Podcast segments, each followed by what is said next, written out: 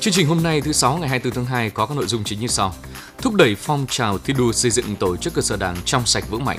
Ninh Giang đẩy mạnh phong trào trồng cây mùa xuân. Thanh Hà ra soát đánh giá các tiêu chí nông thôn mới nâng cao kiểu mẫu. Di tích lịch sử văn hóa quốc gia xuống cấp nghiêm trọng. Hội thi bé với an toàn giao thông cấp học mầm non huyện Gia Lộc. Thời sự trong nước và thế giới, Thủ tướng chỉ thị đẩy mạnh ứng dụng dữ liệu về dân cư, định danh và xác thực điện tử. Tròn một năm Nga phát động chiến dịch quân sự đặc biệt, Ukraine chịu thiệt hại nặng nề.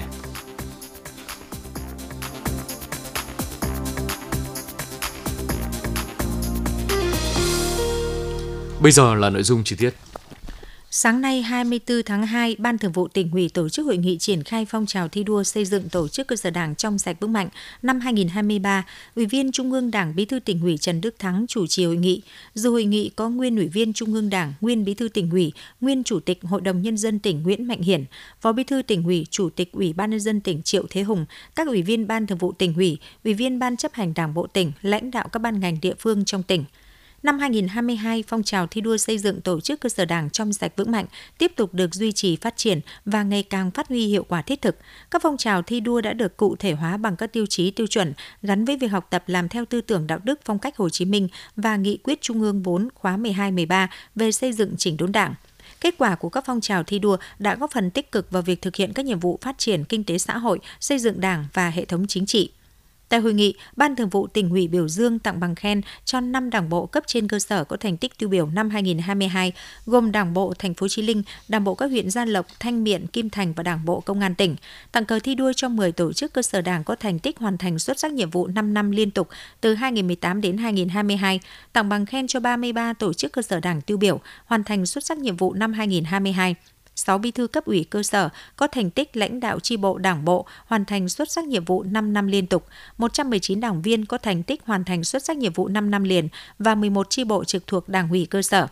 Nhân dịp này, thưa ủy quyền của Chủ tịch nước, Bí thư tỉnh ủy Trần Đức Thắng trao tặng huân chương độc lập hạng 3 cho nguyên ủy viên Trung ương Đảng, nguyên Bí thư tỉnh ủy, nguyên Chủ tịch Hội đồng Nhân dân tỉnh Nguyễn Mạnh Hiển, trao tặng huân chương lao động hạng nhì cho các nguyên ủy viên Ban Thường vụ tỉnh ủy, nguyên chủ nhiệm Ủy ban Kiểm tra tỉnh ủy Đặng Việt Cường, nguyên Phó Chủ tịch Ủy ban Nhân dân tỉnh Vương Đức Sáng và nguyên Phó Chủ tịch Hội đồng Nhân dân tỉnh Nguyễn Thị Thanh Mai trao huân chương lao động hạng 3 cho Ủy viên Ban Thường vụ, trưởng Ban tuyên giáo tỉnh ủy Nguyễn Quang Phúc và Phó Chủ tịch Ủy ban nhân dân tỉnh Nguyễn Minh Hùng ghi nhận những kết quả phong trào thi đua năm 2022, biểu dương thành tích của các tổ chức cơ sở đảng, bí thư cấp ủy và đảng viên xuất sắc, bí thư tỉnh ủy Trần Đức Thắng nhấn mạnh để tiếp tục tạo chuyển biến mới trong phong trào thi đua năm 2023, mỗi tổ chức cơ sở đảng phải xác định rõ nhiệm vụ chính trị để tập trung lãnh đạo chỉ đạo, góp phần hoàn thành mục tiêu phát triển của tỉnh, thúc đẩy phong trào thi đua theo hướng thực chất hiệu quả thông qua phong trào thi đua nhằm phát huy tiếp tục vai trò lãnh đạo trách nhiệm nêu gương của cán bộ đảng viên, nhất là người đứng đầu trong thực hiện các nhiệm vụ phát triển kinh tế xã hội và xây dựng hệ thống chính trị đáp ứng yêu cầu phát triển. Đoàn công tác Bộ Chỉ quân sự tỉnh vừa có buổi sinh hoạt đối thoại dân chủ với cán bộ chiến sĩ Ban Chỉ quân sự huyện Cẩm Giàng. Tại buổi sinh hoạt đối thoại, cán bộ nhân viên Ban Chỉ quân sự huyện đã đóng góp nhiều ý kiến quan trọng tập trung vào các nội dung như là việc quán triệt triển khai kế hoạch, hướng dẫn của các cấp, thực hiện chức trách nhiệm vụ quyền hạn được giao, thực hiện chuyên môn, nghiệp vụ tại đơn vị, việc duy trì nền nếp, chấp hành kỷ luật tại đơn vị, phát huy dân chủ trong hoạt động lãnh đạo của cấp ủy quản lý, điều hành, thực hiện nhiệm vụ của người chỉ huy, trên cơ sở ý kiến đóng góp của các cán bộ nhân viên Ban chỉ quân sự huyện Cẩm Giàng. Thủ trưởng Ban chỉ huy quân sự tỉnh đề nghị Đảng ủy Ban chỉ quân sự huyện tiếp tục nghiên cứu, khắc phục những hạn chế tồn tại, thực hiện tốt hơn nữa dân chủ trong đơn vị, bám sát phối hợp chặt chẽ với các cơ quan chức năng để giải quyết những khó khăn vướng mắc, phát huy tốt vai trò trách nhiệm của cấp ủy, chỉ huy các cấp trong xây dựng cơ quan đơn vị. Để đánh giá mức độ đạt được của từng tiêu chí trong quy định xã nông thôn mới nâng cao, nông thôn mới kiểu mẫu giai đoạn 2021-2025, huyện Thanh Hà đã tiến hành ra soát đánh giá các tiêu chí ở các địa phương nhằm đưa ra lộ trình cụ thể để các địa phương sớm hoàn thành các tiêu chí. Theo tổng hợp ừ, quyết định 2581 của Ủy ban nhân dân tỉnh, đối với các xã đạt chuẩn nông thôn mới nâng cao giai đoạn 2021-2025, huyện có xã Thanh Hải, Thanh Quang đều đạt 15 trên 19 tiêu chí, Tân Việt, Thanh Lang, Việt Hồng, Thanh Thủy đạt 16 trên 19 tiêu chí, Hồng Lạc, Thanh An, Cẩm Chế đạt 18 trên 19 tiêu chí. Những xã còn lại đạt từ 11 đến 14 tiêu chí. Đối với các xã đạt chuẩn nông thôn mới kiểu mẫu giai đoạn 2021-2025, xã đạt cao nhất là Tân Việt đạt 3 phần 4 tiêu chí, còn lại các xã như như Hồng Lạc, Cẩm Chế, Thanh Sơn, Thanh Hải mới đạt từ 1 đến 2 tiêu chí. Việc ra soát đánh giá lại các tiêu chí nhằm đưa ra lộ trình cụ thể để xây dựng các địa phương sớm hoàn thành các tiêu chí đạt xã nông thôn mới nâng cao, nông thôn mới kiểu mẫu giai đoạn 2021-2025. Qua 20 ngày tổ chức phát động đến nay, phong trào trồng cây mùa xuân năm 2023 trên địa bàn huyện Ninh Giang đã hoàn thành và vượt kế hoạch đề ra, ghi nhận của phóng viên thời sự. Hưởng ứng phong trào trồng cây mùa xuân đời đời nhân Bác Hồ, xã Đông Xuyên, huyện Ninh Giang đã tuyên truyền vận động sâu rộng trong các tầng lớp nhân dân với kế hoạch trồng gần 1.500 cây các loại tập trung vào các loại cây như bạch đàn, hoa ban, dừa tại khu vực trụ sở ven tuyến đường giao thông và nhãn, bưởi, cao, sen canh trong dân cư. Hưởng ứng phong trào, các thôn đơn vị trường học trạm y tế đã đồng loạt ra quân trồng với kết quả toàn xã trồng được hơn 100 cây dừa từ đường trục tỉnh lộ 36C về thôn Xuyên Hử, trên 600 cây bạch đàn ven đường tỉnh 36C. Ông Ngô Thành Phương, Phó Chủ tịch Ủy ban nhân dân xã Đông Xuyên huyện Ninh Giang cho biết thêm. Các ờ, thôn, các nhà trường thế và trạm y tế thì ờ, đồng loạt ờ, giao quân tổ chức Tết trồng cây. Thế và đặc biệt thì chúng tôi đã phối hợp với lại hội đồng hương con em thôn Đông Cao đang sinh sống và công tác tại Hà Nội thì tổ chức lễ phát động đồng thời là tiếp nhận 40 ờ, cây hoa ban của người quan quê hương ờ, trao tặng. Ngoài ra thì ờ, cũng đã chỉ đạo đài truyền thanh tổ chức tuyên truyền và phát động tới toàn thể nhân dân trong toàn xã tiến hành trồng cây thế và các loại cây ăn quả, cây nêu gỗ trên địa bàn của các hộ gia đình. Thực hiện kế hoạch phấn đấu trồng 5.000 cây phân tán, cây phong cảnh, cây bóng mát và cây ăn quả mùa xuân Quý Mão 2023. Năm nay huyện Ninh Giang đã không tổ chức lễ phát động tập trung như các năm trước, mà giao cho Ủy ban nhân dân các xã thị trấn tổ chức phát động tại địa phương để nhân rộng trong các khu dân cư và hộ gia đình. Cách làm này đã và đang thu hút sự vào cuộc tích cực của các tổ chức chính trị xã hội ở mỗi địa phương, đặc biệt là tại các thôn và từng hộ gia đình tham gia hưởng ứng và đã mang lại hiệu quả thiết thực. Về vấn đề này, ông Ngô Văn Đương, người dân thôn Đông Cao, xã Đông Xuyên cho biết. Đứng trước những cái quỹ đất đai trong gia đình chúng tôi thấy rằng là rất là nhiều các loại cây mà cũng ờ, cho cái hiệu quả kinh tế thì cũng chưa cao. Gia đình cũng ờ, bàn bạc với vợ con, mà cũng đi tham khảo một số cái địa phương khác. Và cũng quyết định là trồng ờ, cái vườn cao này. Vì cái thứ nhất là để cho cái môi trường cảnh quan, cái thứ hai là cũng đem lại cái kinh tế trong gia đình. Chúng tôi thì cũng đầu tư vào cái khu vườn này với hơn 500 cây cao. Thế và tới đây thì chúng tôi sẽ để phủ cái đất trống như này ở cái rãnh thì cũng có thể là đưa những cây rau màu ngắn ngày khác để lấy ngắn nuôi dài để thì đảm bảo vừa là uh, sản xuất hàng năm có cái thu nhập thêm cho gia đình vừa là làm thêm cho cái cảnh quan uh, góp phần vào trong cái phong trào xây dựng nông thôn mới nâng cao.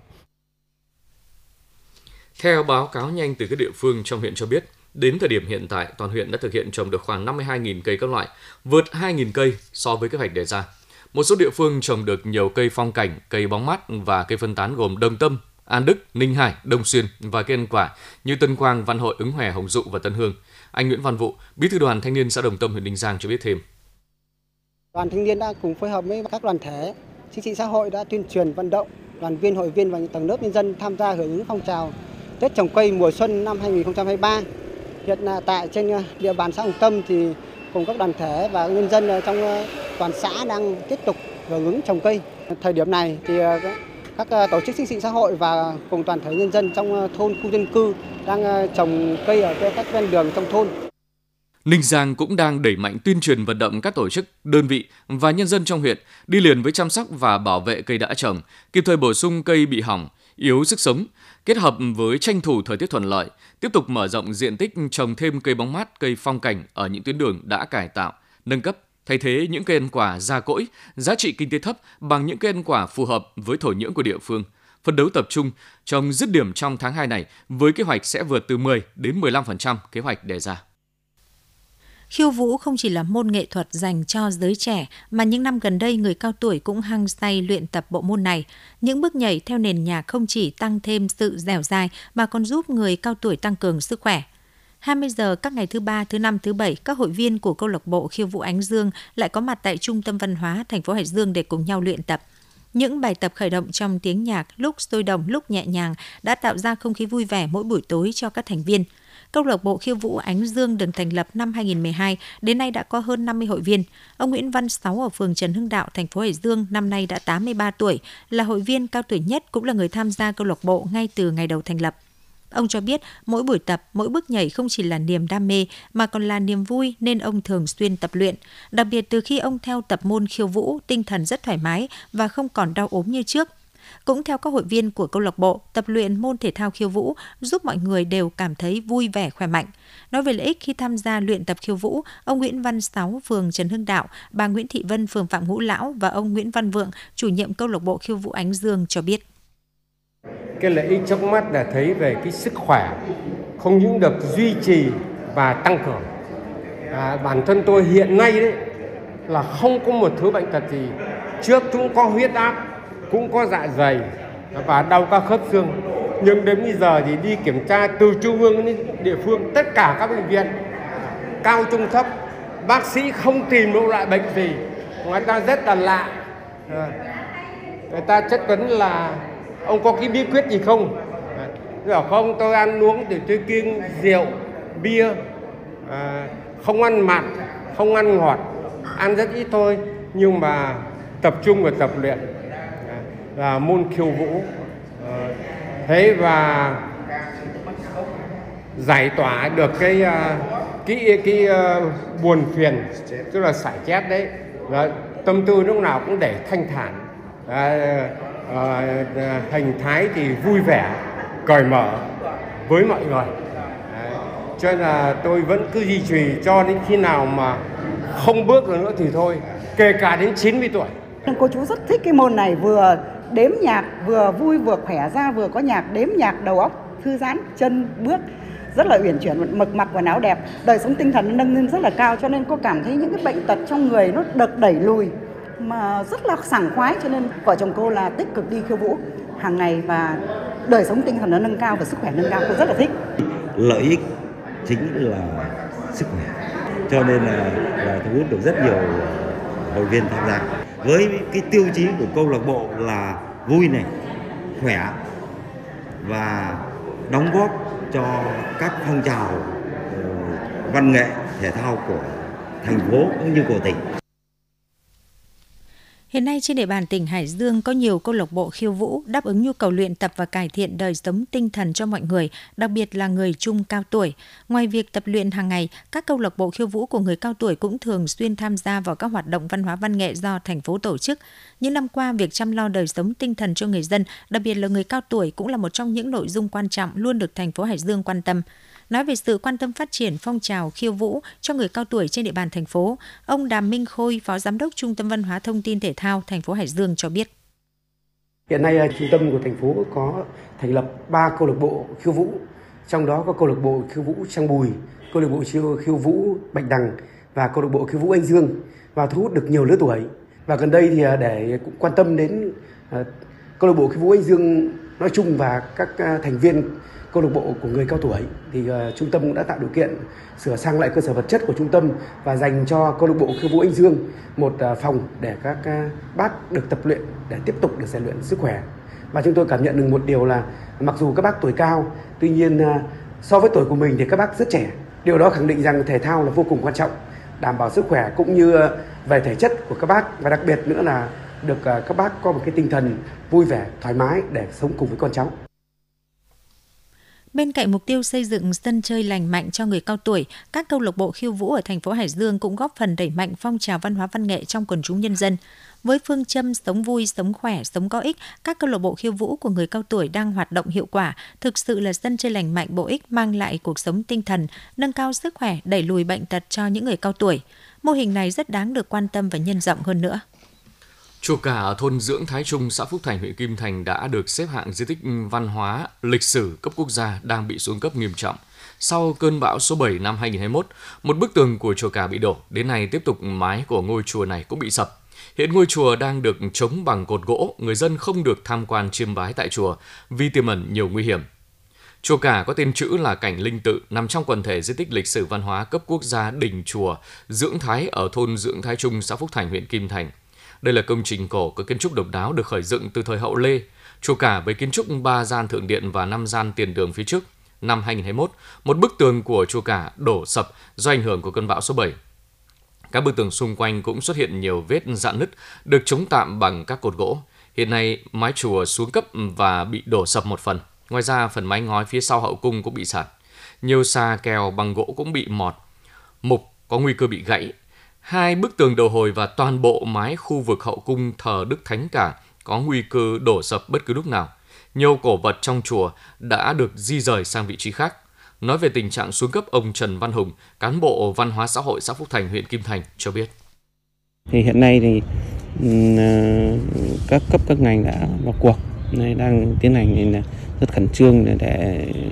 ừ, ban hành các cái văn bản để ờ, trùng tu tôn tạo di chuyển ngôi chùa theo cái ờ, thỏa thuận ờ, 1733 năm 2016 mà Bộ Văn hóa Thể thao Du lịch đã chấp nhận. Nằm trong quần thể di tích lịch sử văn hóa cấp quốc gia cách chùa cả khoảng 300 mét, hiện nay đình Dưỡng Thái cũng đang bị xuống cấp cần được sửa chữa tu bổ. Nói về tình trạng xuống cấp của đình Dưỡng Thái, ông Nguyễn Tuấn Phương, thủ nhang đình Dưỡng Thái, xã Phúc Thành, huyện Kim Thành cho biết thêm cái tình trạng xuống cấp nó cũng diễn ra cũng phải mấy năm nay rồi. Cái đình này là cái, cái xuống cấp là quá nhiều. Nên là tất cả tổng cộng là đi sáu chỗ rột sáu chỗ rột hai cái ban hậu. Nó còn gãy các cái xả dùng nó cái chỗ đây này cái chỗ này. Đấy, thì, thì đề nghị là cấp trên sẽ xem xem giải quyết ừ, giúp đỡ cho đình làng cũng như là cơ xã này. Ông Trần Văn Hùng, cán bộ văn hóa xã Phúc Thành, huyện Kim Thành đề nghị trong thời gian tới thì hy vọng là các uh, cấp các ngành uh, cùng mình là vào cuộc để ờ, ngôi chùa sớm được trùng tu tôn tạo uh, để đáp ứng nguyện vọng của nhân dân địa phương nơi thờ tự tín ngưỡng và cái di tích lịch sử của quốc gia. Nhìn một di tích lịch sử cấp quốc gia với kiến trúc đặc sắc bị xuống cấp nghiêm trọng, ai cũng thấy xót xa đề nghị các cơ quan quản lý sớm có phương án tu bổ, sửa chữa để lưu giữ lại một di tích lịch sử có ý nghĩa lớn đã được xếp hạng di tích quốc gia. Trong thời gian từ ngày 20 đến 23 tháng 2, huyện Gia Lộc đã tổ chức hội thi bé về an toàn giao thông cấp học mầm non. Tham gia hội thi có hơn 150 trẻ 5 tuổi đến từ 22 trường mầm non trên địa bàn huyện. Các đội được chia làm 4 cụm thi đấu. Các đội trải qua 3 phần thi, gồm phần thi nhận thức trả lời các câu hỏi về những kiến thức liên quan đến an toàn giao thông. Ở phần thi tài năng, mỗi đội thể hiện một tiết mục múa hát đóng kịch với chủ đề về an toàn giao thông. Trong phần thi thực hành, các bé thực hiện vận động di chuyển theo tín hiệu đèn giao thông theo chỉ dẫn của cảnh sát giao thông. Hội thi là dịp để mỗi trẻ mầm non có thêm những kiến thức thói quen ban đầu trong chấp hành luật giao thông, đồng thời là thông điệp gửi tới các phụ huynh cần chấp hành tốt hơn nữa các quy định khi tham gia giao thông.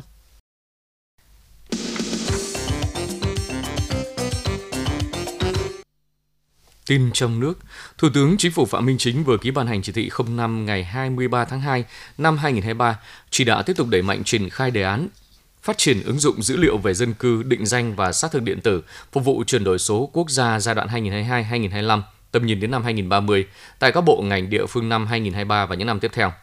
Chỉ thị nêu rõ, thực hiện chủ trương chính sách của Đảng và Nhà nước về phát triển hạ tầng thông tin viễn thông, tạo nền tảng chuyển đổi số quốc gia, từng bước phát triển chính phủ số, kinh tế số, xã hội số, đề án phát triển ứng dụng dữ liệu về dân cư, định danh và xác thực điện tử, phục vụ chuyển đổi số quốc gia giai đoạn 2022-2025, tầm nhìn đến năm 2030 đề án 06 là đề án quan trọng đột phá để thực hiện chiến lược này tạo ra nhiều tiện ích dịch vụ, mang lại lợi ích thiết thực phục vụ người dân và doanh nghiệp tốt hơn, hiệu quả hơn. Thủ tướng yêu cầu các bộ ngành địa phương tập trung giả soát đánh giá và tái cấu trúc toàn bộ quy trình nghiệp vụ các dịch vụ công trực tuyến đã cung cấp trên cổng dịch vụ công quốc gia theo hướng thuận lợi cho người dân, doanh nghiệp, đảm bảo nguyên tắc lấy người dân doanh nghiệp làm trung tâm, hoàn thành trong tháng 9 của năm 2023. Đối với 53 dịch vụ công thiết yếu, tại đề án 06 và quyết định 422 quy TTG ngày 4 tháng 4 năm 2022 của Thủ tướng Chính phủ hoàn thành trong tháng 6 năm 2023 đồng thời thực hiện nghiêm việc tiếp nhận xử lý hồ sơ trực tuyến, không để tình trạng giải quyết hồ sơ chậm muộn giả soát chuẩn hóa, điện tử hóa, mẫu đơn từ khai theo hướng cắt giảm tối thiểu 20% thông tin phải khai báo trên cơ sở tái sử dụng dữ liệu đã được số hóa hoàn thành trong tháng 6, triển khai thực hiện thủ tục hành chính không phụ thuộc vào địa giới hành chính. Từ ngày 1 tháng 8 năm 2024, cơ quan tuyển dụng công chức chỉ tuyển công chức đối với người đạt kết quả kiểm định. Chính phủ vừa ban hành Nghị định số 06-2023 NDCP quy định về kiểm định chất lượng đầu vào công chức. Theo nghị định trên, việc kiểm định chất lượng đầu vào công chức áp dụng đối với người đăng ký tuyển dụng vào công chức thông qua hình thức thi tuyển. Việc kiểm định chất lượng đầu vào công chức là hoạt động đánh giá công nhận kiến thức nền tảng cần thiết đối với thí sinh trước khi tham gia tuyển dụng công chức tại cơ quan có thẩm quyền. Bộ Nội vụ là cơ quan có thẩm quyền kiểm định chất lượng đầu vào công chức. Việc kiểm định chất lượng đầu vào công chức được tổ chức định kỳ hai lần vào tháng 7 và tháng 11 hàng năm. Hình thức kiểm định là thi trắc nghiệm trên máy vi tính. Nội dung kiểm định gồm đánh giá năng lực tư duy, năng lực ứng dụng kiến thức vào thực tiễn, hiểu biết chung cơ bản của thí sinh về hệ thống chính trị, tổ chức bộ máy của Đảng, Mặt trận Tổ quốc Việt Nam, các tổ chức chính trị xã hội, cơ quan nhà nước, quản lý hành chính nhà nước, quyền nghĩa vụ của công chức, đạo đức công vụ, kiến thức về xã hội, văn hóa lịch sử. Ngoài tràn lan ở vỉa hè hay len lỏi vào nhà sách, sách lậu, sách giả còn đổ bộ lên sàn thương mại điện tử, mạng xã hội khiến cho cuộc chiến càng trở nên gian nan hơn. Chỉ tốn ít thời gian tìm kiếm trên mạng người mua đã có thể tìm được rất nhiều bộ sách luyện thi IELTS với giá giảm từ 50 đến 70% so với giá niêm yết trên thị trường. Không chỉ sách IELTS, rất nhiều sách khác thuộc các thể loại khác nhau cũng bị in lậu và bán tràn lan trên các trang mạng xã hội hay các trang thương mại điện tử. Cuốn truyện trên mạng có giá được chiết khấu tới hơn 50%. Tuy nhiên, khi nhận sách thì chất lượng lại rất kém từ chất lượng in hay chất lượng giấy. Mặc dù có cả mã QR như là sách thật, nhưng khi quét mã thì lại không ra bất kỳ thông tin nào của nhà xuất bản. Theo quy định của pháp luật, việc tàng trữ phát hành xuất bản phẩm in, nhân bản lậu, in giả, in nối bản trái phép có thể bị xử phạt hành chính từ 20 đến 30 triệu đồng. Nếu thu lợi bất chính 500 triệu đồng trở lên thì khung hình phạt sẽ là từ phạt tù từ 7 năm cho đến 15 năm. Tuy nhiên, những mức phạt này chưa ngăn được diễn biến phức tạp của sách lậu. Nếu không có những biện pháp đủ mạnh, nhiều chuyên gia đã cảnh báo về nguy cơ bức tử nền xuất bản, từ đó bức tử nền văn hóa. Trong cuộc chiến này, rất cần nhận thức từ phía độc giả, kiên quyết nói không với sách giả, sách lậu để ủng hộ cho những tác giả và các nhà xuất bản chân chính, cũng là vì quyền lợi lâu dài của chính người đọc.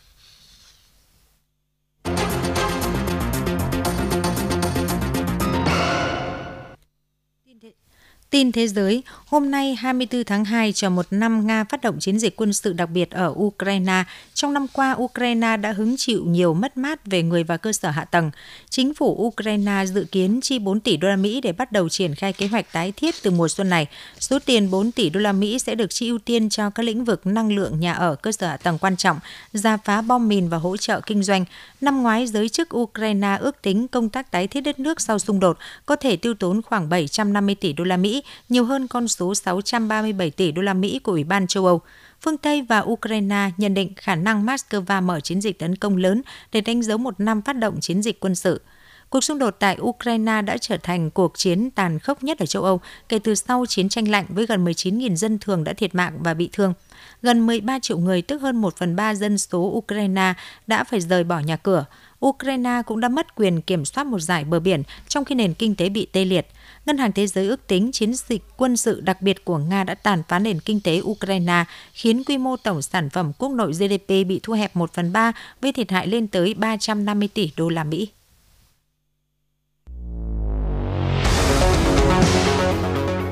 Để bảo vệ sức khỏe người tiêu dùng và phòng ngừa ngộ độc thực phẩm. 1. Các cơ quan quản lý cần tăng cường thanh kiểm tra, chống sản xuất, kinh doanh thực phẩm giả, kém chất lượng, bảo đảm an toàn thực phẩm, phòng chống dịch bệnh COVID-19, tiếp tục tăng cường trách nhiệm quản lý nhà nước về an toàn thực phẩm trong tình hình mới. 2. Các cơ sở sản xuất, kinh doanh tuân thủ nghiêm các quy định của pháp luật về an toàn thực phẩm, tuyệt đối không sản xuất, kinh doanh thực phẩm giả, không rõ nguồn gốc, không an toàn, không quảng cáo sai về bản chất tác dụng của sản phẩm thực phẩm. 3. Người tiêu dùng chỉ chọn mua thực phẩm có nguồn gốc, xuất xứ rõ ràng, kiểm tra kỹ nhãn mác, tuyệt đối không sử dụng thực phẩm đã ôi thiêu, mốc hỏng. Vì sức khỏe cộng đồng, hãy bảo đảm an toàn thực phẩm. Cục An toàn thực phẩm, Bộ Y tế. Cục An toàn thực phẩm, Bộ Y tế. Quý vị và các bạn vừa nghe chương trình thời sự 11 giờ của Đài Phát thanh Trải Dương. Chương trình do Hoàng Hiển, Lưu Hưng, Phương Nga, Minh Phú, Thu Huyền thực hiện. Chịu trách nhiệm nội dung Phó Giám đốc Đặng Đình Long. Cảm ơn quý vị và các bạn đã quan tâm theo dõi.